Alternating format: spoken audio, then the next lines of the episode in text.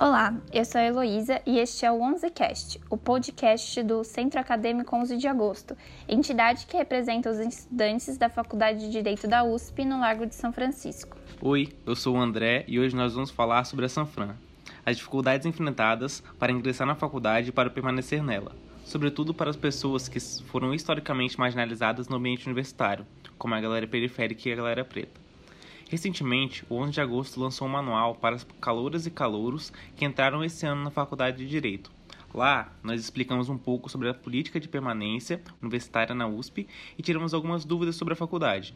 Entretanto, resolvemos fazer esse podcast para falar sobre isso através de uma nova perspectiva, a nossa própria experiência com esse assunto, uma espécie de storytelling. A história de sujeitos marginalizados em muito pode ajudar na compreensão sobre alguns problemas estruturais da faculdade e ajudar novos ingressantes a saberem que não estão sozinhos. Bom, por isso nós decidimos então começar contando um pouco para vocês como foi a nossa experiência e quais foram as dificuldades que nós enfrentamos antes de entrar na Sanfran. Bom, acho que a primeira das dificuldades que eu enfrentei foi a falta de referência. Eu acho que, para além também de ser a primeira, eu acho que foi a principal, assim. Quando você não tem referência dentro da sua casa de alguém que ingressou na universidade, seja ela pública ou privada, é, isso te impede de várias coisas. A primeira delas é de ter um apoio, um conselho. É, a segunda é de saber como enfrentar algumas das dificuldades que vão vir pela frente.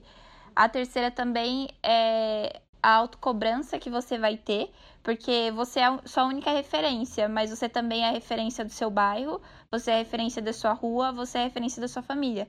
Você é a pessoa que decidiu quebrar com aquilo que já tinham escrito para sua história. E eu acho que essa foi a primeira dificuldade que eu tive. Eu fui descobrir o que era a universidade pública com 16 anos. Eu estava na escola estadual na época e a professora de sociologia tinha entregado um texto na sala de aula, e nesse texto é, eu achei muito interessante, que falava de classe e tudo mais. E aí estava escrito embaixo, professora Marilena Chauí, de filosofia da USP. E aí eu descobri o que, que era a USP, e aí eu descobri que existia uma faculdade que eu não precisava pagar. Porque eu já estava no segundo ano do ensino médio, mas os meus professores não falavam isso em sala de aula. Os professores, quando davam aula, falavam da matéria e quando não davam, simplesmente não falavam de nada. Então foi assim que eu mirei o meu sonho. Eu comecei a pesquisar no Google como as coisas funcionavam, que existia vestibular. Então, só com 16 anos que eu fui descobrir que isso existia. É, dessas dificuldades todas também, eu acho que uma que me atrapalhou bastante foi a estrutura física da minha casa, assim. Eu moro numa casa de três cômodos em São José dos Campos. E eu não tinha um quarto próprio, eu não tinha um espaço para estudar. O que o meu pai fez na época foi que ele pegou pedaço de um guarda-roupa e ele montou tipo uma mesinha improvisada assim, e era aquilo que eu usava para estudar. Eu entrei no CAS de vestibulares, que é um cursinho semelhante ao que tem na, na Sanfran, que é o Arcadas, que é um cursinho pré-vestibular voltado para pessoas de baixa renda. Eu fiquei sabendo da existência desse cursinho para essa mesma professora de sociologia, que também dava aula voluntária lá, e ela disse para mim que talvez fosse legal que eu fizesse essa prova e tentasse entrar. Então, eu fui, na verdade, descobrir mesmo como as coisas funcionavam quando entrei no CAGE. E aí, lá no CAGE, a minha fita mudou, assim. Eu aprendi o que era estudar, eu tinha professores interessados em me dar aula, e eu descobri o meu sonho, que era passar no Largo de São Francisco, e ninguém tirava aquilo da minha cabeça. Já no primeiro ano de cursinho, eu estava ainda fazendo ensino médio, né? Tava com 17 na época, e eu fui aprovada na UFSCar em engenharia, que não tinha absoluta nada ver, absolutamente nada a ver com o que eu queria, né? Porque eu queria direito no Largo de São Francisco, porque eu tinha encontrado esse, esse texto da professora Marilena Chauí, que era da USP, aí primeiro eu me apaixonei pela USP, Aí depois, nas aulas de História do Brasil, eu vi que tinha uma faculdade que era muito importante para o nascimento do Estado brasileiro, que era São Fran. E aí eu me interessei e falei, é isso que eu quero na minha vida. E aí eu vi aquele prédio na internet, eu achava fantástico. E ninguém tirava aquilo da minha cabeça. E aí eu decidi, então, naquele primeiro ano, que eu não ia para a faculdade, que eu ia tentar mais um ano. É, o apoio dentro de casa foi muito importante, assim. É, o meu pai, ele é gari e a minha mãe é costureira. Então, quando eu falava para eles que eu ia entrar na universidade, eles achavam que eu ia ganhar o mundo, né? que eles também foram descobrindo junto comigo o que, que era isso. E aí eu tive bastante apoio dentro de casa e o primeiro deles foi que eles me deixaram dizer não para essa primeira realização. E foi o que eu fiz. Eu não eu conversei com eles, eu disse, olha, eu não vou, eu quero tentar mais um ano de Sanfran e eu vou fazer CAGE de novo. E aí eu prestei de novo a prova do CAGE e aí eu fui pro segundo ano. Aí nesse segundo ano as cobranças começaram a ser maiores, porque eu já estava maior de idade, eu precisava trabalhar e ao mesmo tempo eu precisava dar um rumo para minha vida. Aí no segundo ano eu tive outras aprovações também é, e decidi de novo que eu tentaria Sanfran e nisso foram quatro anos, insistindo nesse sonho, insistindo nessa teimosia que ninguém tirava de mim. E nesses quatro anos eu tive muitas aprovações, é, mas nada tirava de mim aquilo que eu tinha criado, que era entrar no Lago de São Francisco. É, até hoje eu não sei explicar muito bem o porquê das coisas, mas eu acho que esse caminho todo e todas essas dificuldades financeiras que eu passava é, foram muito importantes para minha formação enquanto pessoa mesmo. De saber que, apesar de eu ter realizado o meu sonho, de, de ter sido a maior felicidade do mundo, ter visto meu nome na lista e sair chorando pelo corredor, ver meu pai chorando, foi incrível mas não era suficiente e continua não sendo.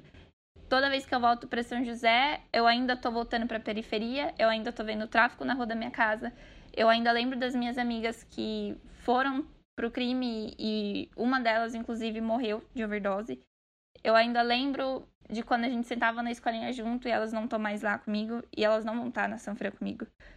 E ainda na rua as pessoas acham incrível que eu moro em São Paulo sendo que a gente está duas horas e meia de, de ônibus daqui, mas é como se fosse outro país, assim. Eu ainda sou referência da minha rua e isso não me satisfaz como um todo, porque tudo isso me fez aprender que ser exceção também pesa e, e é uma responsabilidade muito grande, né?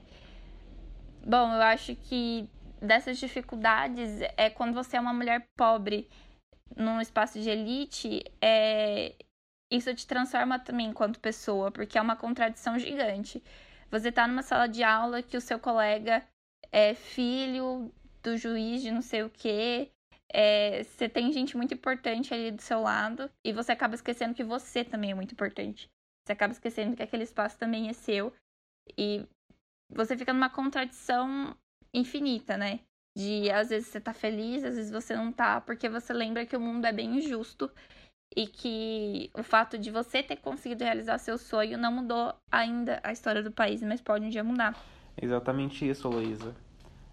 Eu conheço muitos amigos meus que são muito melhores do que eu, mas não estão aqui na faculdade, não estão na faculdade da USP, pelo fato de não terem as oportunidades que eu tive. Eu tive diversas dificuldades, é óbvio, mas as dificuldades que essas pessoas tiveram impediu que elas estivessem aqui com a gente. E isso é muito triste. A gente saber disso, a gente tá nesse meio termo, a gente vê o lugar que a gente veio, a gente vê as pessoas lá e a gente vê amigos nossos que morreram no tráfico, morreram em, tanta, em tantos confrontos e a gente está aqui nesse ambiente que esquece de que a vida real não é o Lago de São Francisco, a vida real é a periferia. Bom, falando das minhas dificuldades, é, eu tive um grande privilégio em ter estudado no Instituto Federal. É, isso me deu uma, uma base de de aprendizado muito grande, coisa que deveria ser para todos, mas infelizmente a situação da educação no Brasil é lamentável. E eu consegui é, ter uma segunda opção, porque a primeira opção de todos é o cursinho, né, ter um cursinho. Só que eu, como eu morava no interior do Espírito Santo, eu não tinha um cursinho bom perto da minha casa, nem perto de uma cidade perto da minha. O único cursinho bom que existia era um cursinho na capital mesmo que eu conseguisse passar no, no pré-vestibular para entrar nesse cursinho, eu não teria capacidade né, não teria, é, financeira de estar nesse cursinho. Porque eu teria que mudar para essa cidade, que é Vitória. E além de ter que, ter que viver lá em Vitória, ia ter que comprar os materiais para o estudo, ia ter que comprar uniforme, o que impossibilitou totalmente eu fazer um cursinho para vestibular de excelência. É, como eu não tinha essa opção, eu fui para a segunda opção. E a segunda opção foi estudar sozinho. Só que ainda assim, estudar sozinho é muito difícil. Muito difícil porque eu não tinha dinheiro suficiente para comprar o material é, para estudar para o vestibular sozinho. Os materiais bons a gente tem conhecimento de quais são. Uh, existem alguns materiais muito bons para estudar. Só que todos eles são muito caros, extremamente caros. Se você não encontra eles facilmente na internet. E eles vão atualizando também. Então eu tive que juntar dinheiro por um bom tempo, mas basicamente um ano, para conseguir comprar os livros. Eu comprei uma coleção do Coque, faltando vários volumes. Então eu estudei por 47 volumes, tinha 60 e poucos a original, eu tive que usar sozinho. É, eu estudava todo dia de manhã, de segunda a segunda, durante o ano de 2018 inteiro, para conseguir passar na San Fran no final do ano, pelo SISU. E a dificuldade é que eu tinha que estudar sozinho, eu não tinha apoio, eu não tinha é, com quem conversar sobre, quem perguntar, eu não tinha um professor de cursinho para responder as minhas dúvidas. Então, todas as dúvidas que eu tinha, eu tinha que sempre pesquisar por fora muito durante muito tempo. Isso acabava que me tomava um tempo muito grande. E apesar de eu ter conseguido ingressar na San Fran, as dificuldades não pararam por aí. Quando eu cheguei aqui em São Paulo, eu cheguei sem ter um lugar para morar, né? Isso a gente vai falar depois sobre a casa estudante, como ela é importante para nossa permanência. Mas falando mais sobre a vivência na faculdade, quando a gente chega na universidade, principalmente na Faculdade de Direito da, da São Francisco, a gente percebe que aquele lugar não foi feito para a gente, não foi feito para as pessoas negras. Você chega e a primeira coisa que você percebe é que a única pessoa representada como um negro é uma pessoa negra escravizada. Isso você vai, isso quando você ingressar você vai perceber que está lá nos vitrais. Os vitrais representam homens pomposos e brancos, mas o homem negro o homem negro é representado como um homem escravizado, um homem carregando uma caixa num porto. E isso fala para você que aquele lugar não é seu, mas aquele lugar sempre foi nosso, porque nós construímos aquilo. E apesar disso, apesar do povo negro ter construído grande parte do Brasil, apesar do povo negro ter, ter dado de herança para o Brasil uma cultura tão rica, a gente ainda continua sendo relegado ao esquecimento, por exemplo, nas disciplinas. É como se o negro, a questão do negro no Brasil não existisse quando você estuda direito no Brasil hoje. Principalmente na São Francisco, que é uma faculdade tão elitizada como, como ela é.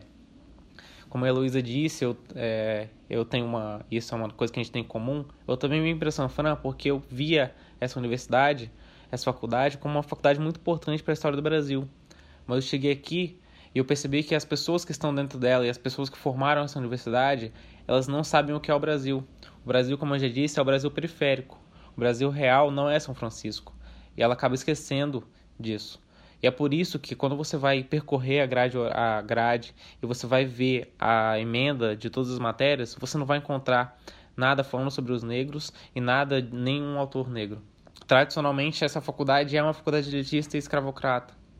Essa é uma faculdade que foi forjada na época do, dos grandes barões de café, para os filhos desses barões de café. E isso é representado ainda até hoje. E essa é uma grande luta nossa aqui dentro dessa universidade. Isso, e ela diz a cada instante que esse não é o nosso lugar, mas esse é o nosso lugar sim, e a gente está ocupando esse lugar. E essa, academicamente, é a maior dificuldade que um homem negro, por exemplo, na San Fran, enfrenta, um homem e uma mulher negra na San Fran. É, André, apesar dessas dificuldades, é importante dizer também que não é impossível permanecer nesse espaço. A gente que vem de onde a gente veio já entra sabendo que pessoas como nós acabam sendo uma minoria dentro da universidade e que por isso nem todo mundo que é da periferia consegue entrar aqui. É, o, o ensino universitário hoje, que deveria ser um direito, acaba sendo um privilégio. E por isso que é muito difícil a gente ver os filhos dos trabalhadores de fato aqui, a gente vê pessoas negras ocupando esses lugares. É... Mas é importante dizer que somos resistentes. Exatamente, Luísa, nós somos muito resistentes. Apesar disso, diversas iniciativas que existem hoje na faculdade têm nos ajudado a permanecer aqui. Então, você que é pobre e acaba de entrar na Sanfran, saiba que, primeiro, você não está sozinho. Segundo, Nunca desista dos seus sonhos. Tem sim como viver aqui, apesar das dificuldades. E uma das coisas mais importantes da Sanfran para a permanência hoje é a Casa dos Estudantes. A casa é a moradia dos estudantes da Sanfran, que é custeada pelo próprio Centro Acadêmico 11 de Agosto. embora a USP tenha uma moradia já, que é o CRUSP, essa moradia fica muito longe do largo, fica na cidade universitária, no Butantã, enquanto a casa fica aqui no Largo Santa Cecília, que é bem mais perto. Sim, a casa do estudante é uma alternativa muito boa. Bom, a casa hoje não está numa situação muito boa, a gente não tem luz nos corredores, é comum que o elevador pare entre dois andares, ou que alguém fique preso e a gente tenha que chamar os bombeiros. Mas ano passado, em uma assembleia geral histórica organizada pelos, estuda pelos estudantes que são é, moradores aqui da casa do estudante, a gente conseguiu reunir mais de 1.300 pessoas no, em dois turnos para aprovar um saque milionário do Fundo do 11 para reformar essa moradia que hoje é importantíssima para a permanência de muitos estudantes. Algumas bolsas de estudo nos ajudam a permanecer aqui em São Paulo. A USP tem duas principais modalidades de bolsa para alunos da graduação: o auxílio moradia e a bolsa PUB. O valor de ambas essas bolsas é de 400 reais e infelizmente já faz um tempo que não recebe nenhum tipo de ajuste. Quem mora em São Paulo sabe que um aluguel por aqui está bem longe de ser 400, né? É ainda mais numa região central, que é onde é a nossa faculdade. Falando mais especificamente sobre a Faculdade de Direito, nós temos algumas iniciativas de ex-alunos que criaram projetos de bolsas. É, alguns exemplos são o Adote um Aluno, é, o PPE e o PPDA. O voo dessas bolsas é um pouco maior do que o voo das bolsas da USP.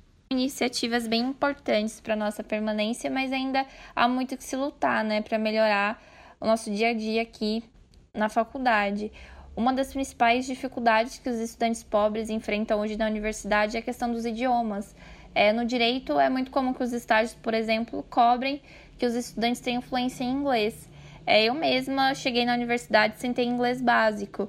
E isso te traz uma série de consequências. Tanto você não conseguir um estágio, quanto você não conseguir acompanhar algumas matérias. Para pessoas como nós, isso não é muito fácil. Embora existam algumas iniciativas de cursos populares, é, pessoas de escolas públicas comumente chegam com uma defasagem muito grande nisso. As escolas de idiomas que apresentam ensino melhor, entre aspas, é, também não são tão baratas assim, né? Além disso, um outro problema é a questão do bandejão, que hoje tem uma qualidade não, não muito boa.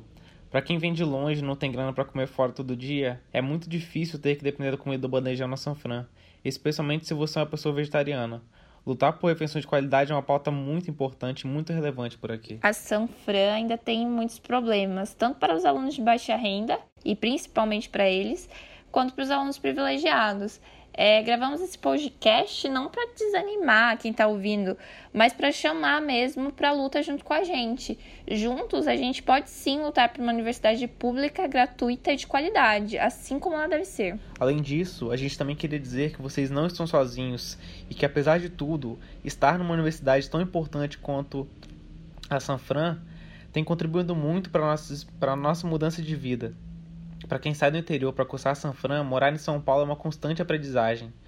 Na universidade, a gente consegue ter muito mais acesso à cultura, participação de eventos acadêmicos e muitas outras coisas. Na Sanfran, também é comum ter uma série de palestras e debates que contribuem para que, para a gente, o mundo pareça muito maior do que antes.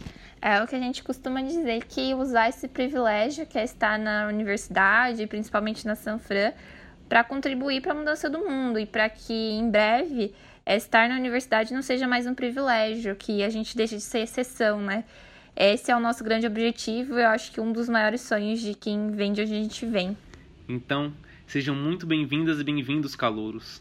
A Faculdade de Direito da USP é gigante. Apesar de qualquer dificuldade, serão muito bons anos. Esperamos poder ajudá-los no que for preciso não estamos sozinhos. E o movimento Travessia, enquanto gestão do Centro Acadêmico 11 de Agosto, reitera o seu compromisso na luta pela permanência estudantil. Nós acreditamos muito em vocês, acreditamos muito na Turma 93 que está chegando agora esperamos que essa conversa os inspire a lutar sempre por uma moradia digna e pelo direito de permanência e pertencimento na universidade pública. Nos vemos no próximo 11cast. Até mais!